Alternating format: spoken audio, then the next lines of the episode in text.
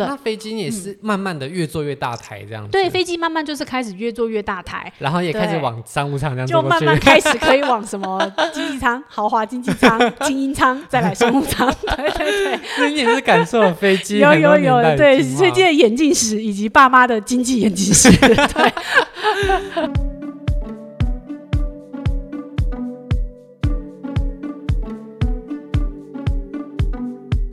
行是很多人自然天生的渴望。如今资讯的流通快速而透明，让自助旅行容易了许多。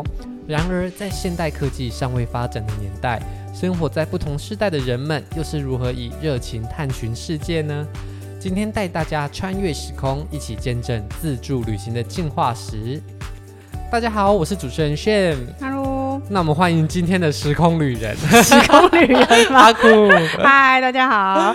那今天要介绍这个主题呢，就是自助旅行的从古至今。从古至今，也算了，也算了。但他们没有很古啦，哦，我们能够找到最久远的自助旅行经验就是哈酷，因为他是很小的时候就有开始旅行的。那我们来先分享一下，你是从什么时候开始第一次的自助旅行的？第一次的自助旅行是我幼稚园的时候。哦，那方便说一下？对，大概是幼稚园，对，大概就三十，对，真的是三十年前了。对，三十年前就已经开始自助旅行了。三十、嗯、年前，那当时没有网络，什么应该都很什么都没有吧？那个时候、嗯、真的是什么都没有。那那时候出国旅行应该算不算是非常稀奇的事情？应该算吧，因为至少我在幼稚园或是国小那个时候。出国真的不是一件很普遍的事情，而且那时候如果有同学要移民，就是感觉就是天哪，我这辈子都再也看不到你了那种感觉。对，嘿，所以应该不是一件很普遍的事情。所以你当时出出出国的时候，你的同学有没有觉得你要跟他们永别了？因为那是出去玩啦，对，嘿啊，但是就是同学就会觉得说，天哪，出国是一个什么样子的感觉？大家其实可能也不是那么懂。对对。那在那个年代能够去哪些国家？嗯、呃，那个时候的话，应该是主要因为我爸爸之前有在美国念过两年硕士，哦、所以他其实在就是那边有生活的经验，所以我们家最一开始自助旅行的话，就是从美国开始。哦、那时候台湾跟美国应该算是比较好交通的。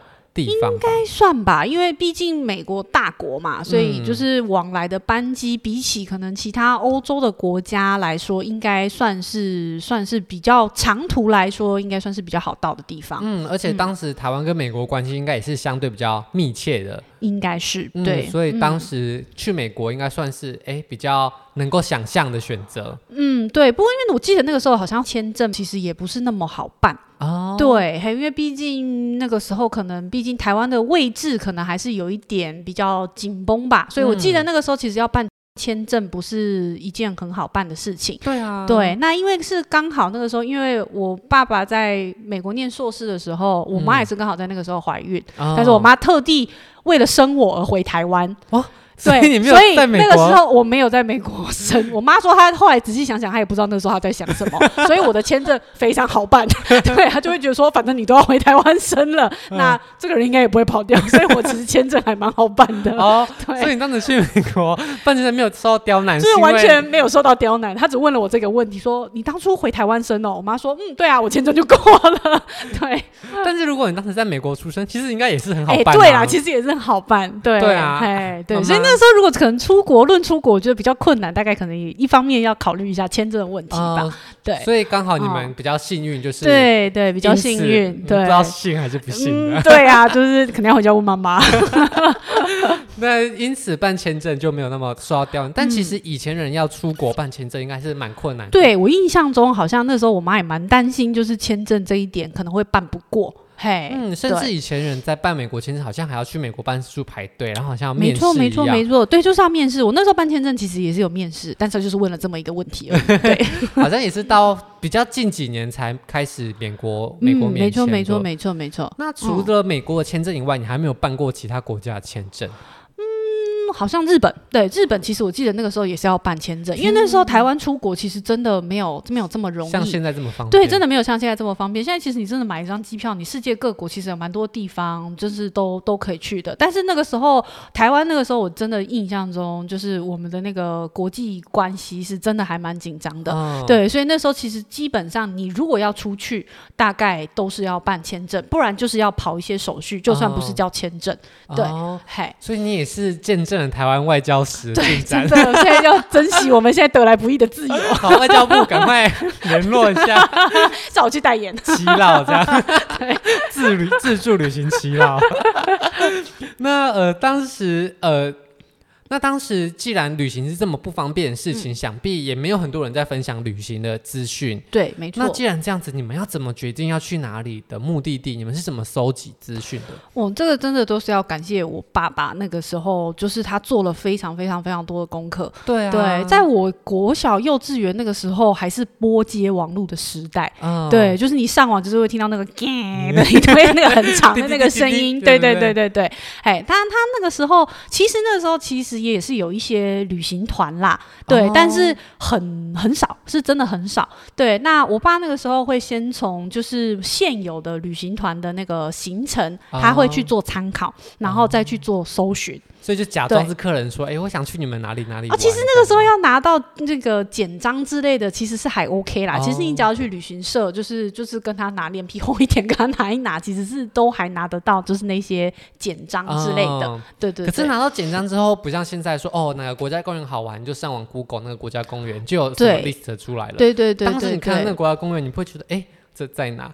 是没错没错，对那个时候的话，就是呃，你呃决定，我爸那个时候他规划行程的话，就是会先决定。我们一般来说都是先去某一个州，哦、嘿，那一开始的话，当然是先从大城市。开始，嗯，对，那因为我爸爸以前是在 Virginia，是在那个美国东靠近东岸那个地方，嗯，对，那所以我们一开始玩的话，也是从就是东岸那边开始，就是可能他大学的时候有去过的地方，哦就是、对，先以那个地方为主，嗯、那决定要去哪一个哪几个州，那决定路线要怎么开的时候，嗯、那他就是先决定每要去的每一天的景点，嗯，对，然后再去做搜寻。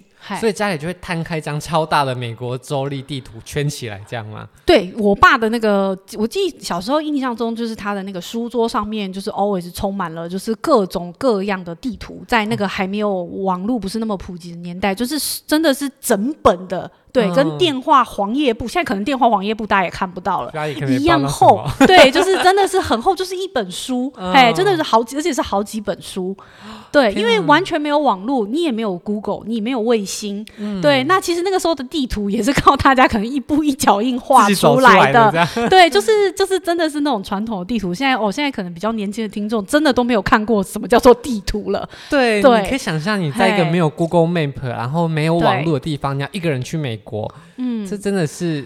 很惊人，而且因为你像我们现在的 Google，你还可以放大缩小看某一个 block 还是什么的，以前那是不行，你要有好几个比例的地图，嗯、你知道很大的一个州的地图，再来是一个 county 的地图，再来是一个 town 的地图，嗯、对，就是是这样子的一个地图下去做规划的路线，而且也不会有人告诉你什么时候左转，什么时候右转，对，完全不会有人告诉你，你甚至不知道自己在地图的哪里，对，对，你不知道你在地图的哪里，这真的是一件很可怕的事。嗯、那我记得我爸爸那个时候，就是当你决定就是要去哪。里之后，他开始就是会分每一天的地图，嗯、就是我们每一天要去的地方，他会上网。比方说你要去一个公园，嗯、那那个比方说黄石公园好了，黄石公园的话，它多多少少还是会有一个就是告诉你的交通资讯，嗯、那它就会有一个很阳春的小地图，告诉你说哦，你就是要在国道几号的那个就是标志下来哦之类的。嗯、那我爸爸就是要再去搜寻那个地方的地图，然后把它一页一页的印下来。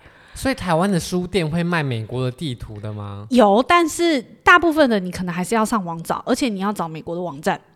所以他要用拨接式的网络连到美国的网，对，连到美国的网络去，那你可能就是会找到一个很阳春的小地图，哦、对，很有限的阳春的小地图，然后再配合你买得到的地图，哦、然后去就是到当地再随机应变。那我们那时候一到当地的第一件事情就是去买地图，当地的地图，当地的地图。对，现在这些应该都是很珍贵的。对，现在真的是大家没有办法想象。对，没错。你知道有 Google Map，你就是全世界的地图都没错，没错。而且你永远都在画面正中心。没错，整个世界就是绕着你旋转。没错。那解决了景点的位置之后，但是其实旅行不只有景点，你还有很多的。要处理的，比方说你的住宿，嗯、如果你要用餐，你的餐厅，那这些事前有办法准备吗？呃，你也只能先设想你有可能会遇到的很多的状况。嗯、嘿，对，那像住宿的话，一定都是先订好。哦，就不会有到当地再找，因为你也不知道在哪。因为太危险了，对，哦、你知道，因为亚洲人是一个非常明显的目标。哦、嘿，你如果说在亚洲旅行就算了，但是如果说你是到一个，尤其是在一个就是旅行不是那么普及的年代，尤其是我们家三个人这样子出去，一看就是一个非常好的 target。对，就是不抢你抢谁？嘿，不抢你我抢谁？对，而且抢了你，搞不好警察也不会帮你，因为你是亚洲人。对，对，嘿，在那个时候，亚洲人其实真的遇到蛮多歧视的啦。哦、嘿，所以其实我们。出国是真的是有蛮大的一个危险性在，不过因为那时候刚好也是美国相对危险比较没有那么高，所以，所以我们也才会选择一开始就是去到美国就是自助旅行。虽然美国有点危险，但其他地方更危险。对，其他地方更危险。那而也因为语言通啦，因为我爸毕竟有在那边待过两年的时间，对，所以他的语文能力就是还是 OK，还可以跟当地人沟通。对，那所以就是那时候像是饭店，就是你一定要先订好，不然你很怕。对，要怎么在台湾订到台美国的饭店？上他们的官网哦，所以也是上官网订。对，上官网。以前没有什么 Booking 啊，没有什么 Agoda 啊，这种都是近代才出来的。嗯、对，那那个时候的话，就是其实一切也都是先从地图开始。你怎么知道哪里有饭店？地图会标吗？呃、因为饭店也会有阳春的地图。哦，对，所以当你去呃，就是我们基本上大概都是以景点作为中心去做搜寻，哦、对，就是你可能决定了每天要去的一个可能大景点，嗯，对，那你其实也只能决定每天要去到某一个地方，嗯、那尤其是如果说你可能两个景点很远，那你可能开车，比方说一天可能要开到八个小时，这个太远，我们一天基本上都在控制可能开四个小时以内的车，嗯，嘿，因为怕太累，那可能中间就会找一个中继点，比方说一个 town，、嗯、那找那个 town 之后，你就是一样上网搜寻，就是这个 town 它的那个可能它会有一个介绍。那他们的介绍的话，他就会告诉你说，哦，我们这边附近可能有什么样子的一个旅馆。哦，oh. 对。那其实因为美国那个时候有非常多的连锁旅馆，嗯、对，比方说像 Holiday Inn 啊，或是 Best Western 之类的。嗯、嘿，那这种的话，你都可以去搜寻。那他们其实在比较大的城市，一定都有他们的旅馆。Oh. 那所以我爸爸就会去搜寻他们的官网。嗯、那他会告诉你说，哦，我们。在某个地方，可能就是接近你的目的地有一个旅馆，哦、那所以有的时候我们也会特地为了去住那间旅馆，只是当做一个中继站而已。哦、但也不是那间旅馆多 fancy，多想住，就只是中间一定得找地方，你一定得找个地方住。哦、对，嘿，像这样子，至少那时候还是有波接，还是连到网络。波接至少还是有，那你可能能搜寻的就是各个地方的官网。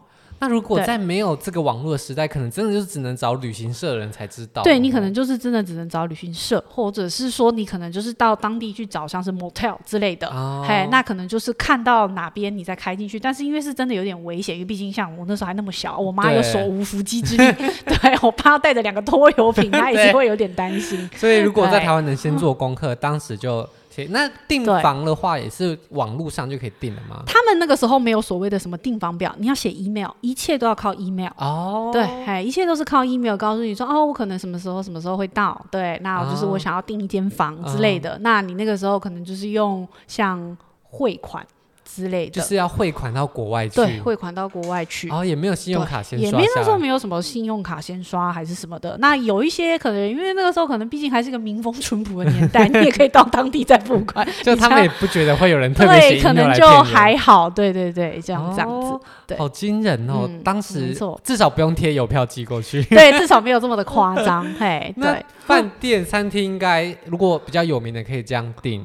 嗯，对。那如果说要打电话的话，在那边要怎么打电话？因为那边基本上你大概出国就是失联，嘿，对你就是失联，你没有办法打电话，而且因为那时候岳阳电话很贵，嗯嗯，对，所以不能打电话。也没有等等灯，没有。你那时候如果要用网络也是可以，他们有所谓的 net cafe，就是网咖。哎、哦，对他们就那个时候就是一真的是一间小店铺，像是牛肉面的那种这么小的一个店铺，然后里面摆着可能两三台电脑让你去使用。哦，对，或者是说如果饭店的话，它有的时候会有一个所谓的 business area，那那个地方你也可以上网。嗯、那所以我爸通常就是在我们到饭店之后，他就会开始再继续做明天的功课。哦，不是报平安这样？不是，不是，不是，他是继续做明天的功课。对，哦、那报平安其实还好，因为我们就是一家人去嘛，哦、对，所以就就就还好。嗯，对，嘿，所以就不太会有什么就是会需要跟台湾联络的事情，就是那个时候是还好。但是如果你们在国外彼此之间也是没有办法联络的，如果分开的话，哦，对，所以不可能分开。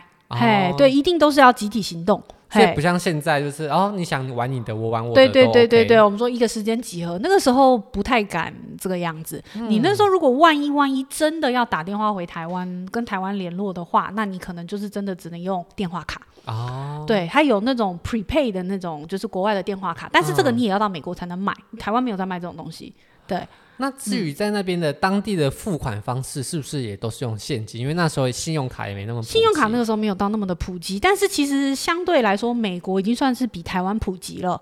所以你们当时有用信用卡吗？有，还是有用信用卡？那那个信用卡是美国银行发的，还是台湾的银行发的？呃，我妈妈她那个时候有，因为我妈是在外商公司工作，所以她有美国的信用卡。哦，对，那你们家能够出国也是因为父母真的是对，就是他们有一些算是对，刚好就是有在有接触到，嘿，所以可以。但是其实你用现金是基本上是都都没有问题啦，所以大家就要提着一叠美金。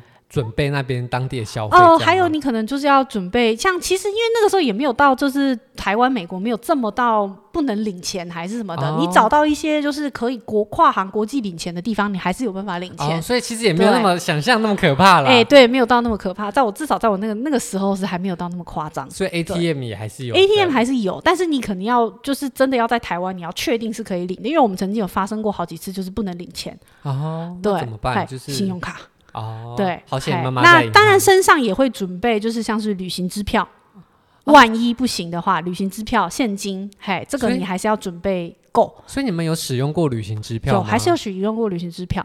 因为旅行支票应该是我在以前旅行的时候，曾经有人会分享说，哦，出国可以带旅行支票。现在应该没有人，没有人在用这种东西了。对，真的没有。对对，时代的眼泪了。对，真的是，真的是。所以，如果以前那个年代要自助旅行的话，无论是订房啊、找饭店、找呃路，甚至是联络饭店、当地付款等等，都跟现在方式略有不同。对，嗯，那。到了现代，当当然就是网络开始出现，嗯，更网方便上网之后，订房网站就开始出来了。没错。那跨到这个年代的时候，你有没有觉得旅行上有什么样的变化？方便很多啊，嘿，对，是真的方便很多。对，嗯嗯，因为你订房网站的话，其实你就是直接上网订房，那就是其实订房网站都有中文。其实你就算语言不通不好的话，其实你就是透过订房网站，而且其实会有一个就是 guarantee，就是你透过订房网站，你如果不要。找那种名不经传的那种订房网站的话，其实他都还是会帮你负责。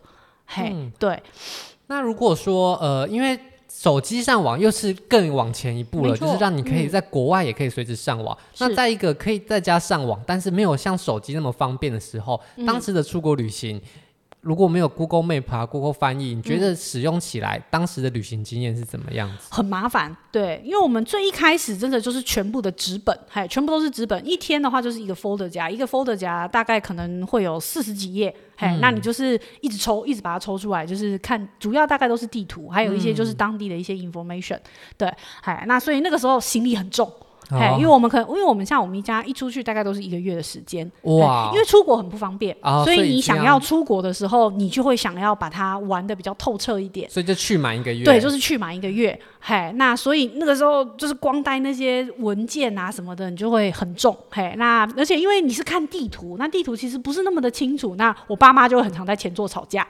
对，那当我升小学开始比较懂事的时候，指路这件事情就到我身上啊。所以你就在那个时候锻炼出你的方向感。对，那个时候锻炼出自己的方向感，也是看地图啊。然后大概到我国小可能三四年级那个时候，开始有笔记型电脑。哦、对，虽然那个时候叫做笔记型电脑，但是笔记型电脑也是厚的跟书一样。嘿，那个笔记型那个时候的笔记型电脑大概有八公分吧。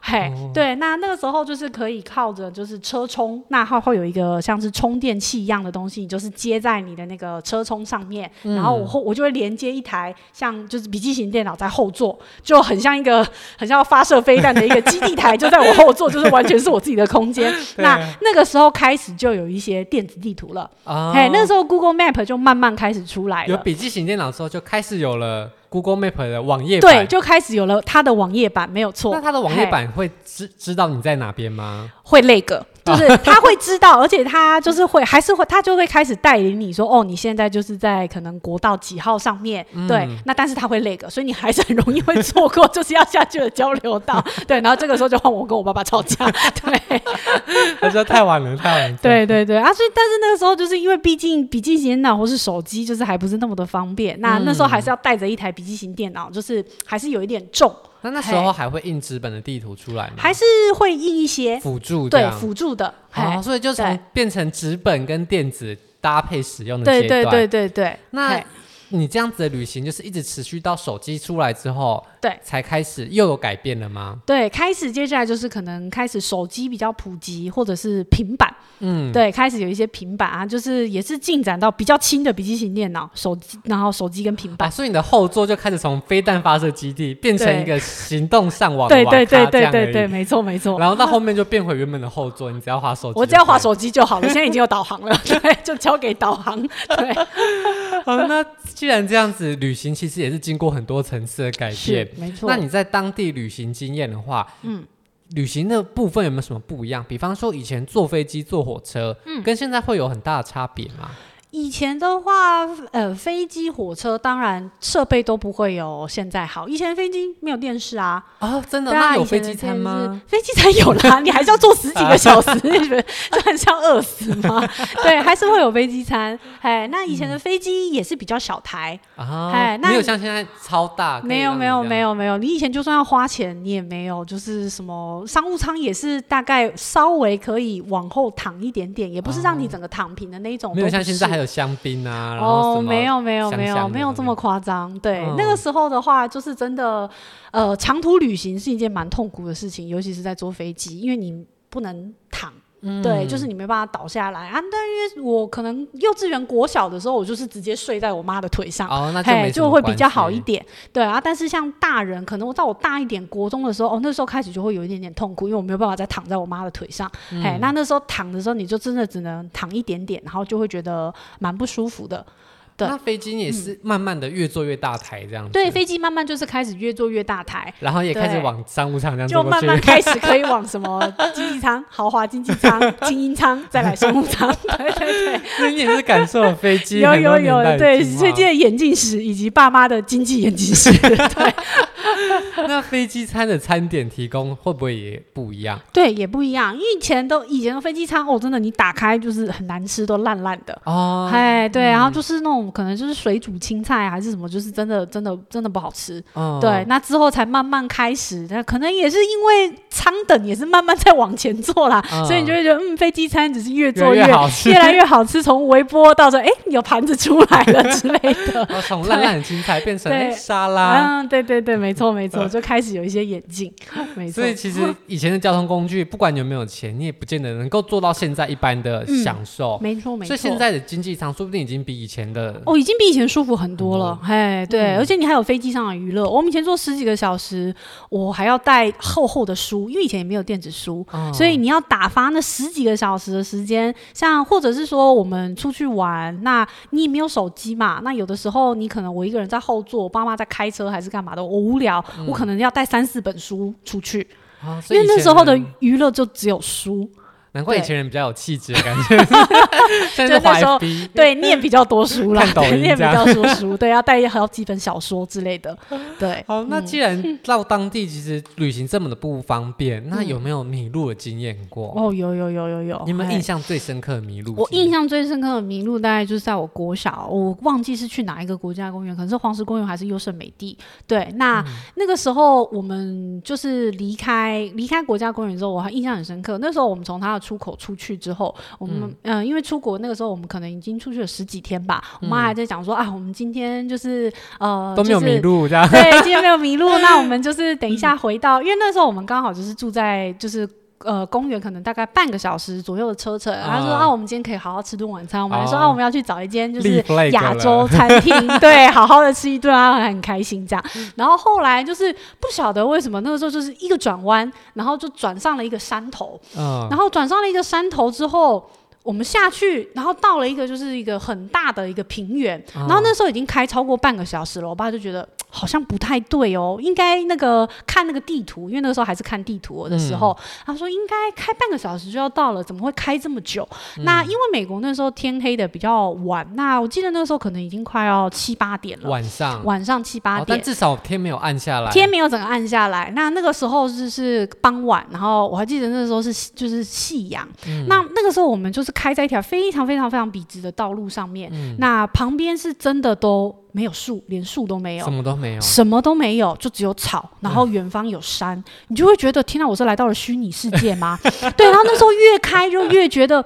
越不对劲，觉得自己转身异世界。对，就是真的，你真的是会觉得自己来到异世界，然后再搭配上那个夕阳的那个整个天空是红色的，对我印象很深刻。然后就一直开，一直开，一直开。然后我爸说不对哦，我们要不要回头？因为那个时候车又快没油了。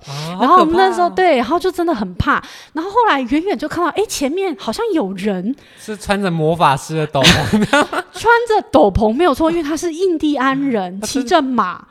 哇！对，你真的是觉得 Oh my God，现在在梦中吗？对，在一个荒芜笔直的道路，什么都没有，红色的天空搭配着一个骑着马的印第安人。对，但是因为那时候我们真的已经没有别的选择了，嗯、那我们就只好下车去问那个印第安人说。我们现在在哪里？哦、然后印第安人就说：“你们现在来到了印第安人保护区，啊，至少还在地球。哎，至少还在地球。那他就摊开了，就是那个我们的地图，因为我们要、嗯、我们要回去，我们就摊开了地图。他就指着一块，那个地图上面就是真的只有。”大大的框起来一个很大的一个区域，嗯、对，可能是可能有一个台台南加高雄这么大的一个区域，嗯、对，然后什么都没有路，完全没有路，它就是涂涂成一个就是单一的颜色，嗯、就写印第安人保护区，嘿、嗯，因为那边他们可能就是不也，也不要让你进来，嗯、对，然后印第安人就还很好心的告诉我们说，你们现在回头，然后等看到哪什么地方的时候，你们要记得转弯什么的，哦、我们才安全离开那个地方。所以你们最后是原路又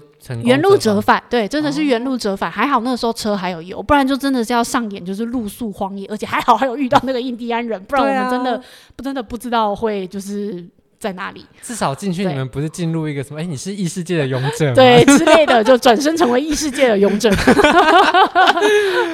那真的是一个很难忘的经验哦，真的很难忘，我真的是历历在目，真的完全忘不了那个那个那幕景象，真的是太奇幻了。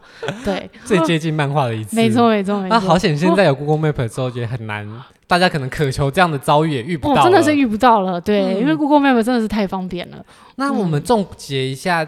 从以前出国旅游到现在，和现在相比，你觉得有没有什么感受？虽然现在科技方便啊，旅游的资讯也都流通很多，嗯、但是旅游下来感受，你会不会觉得？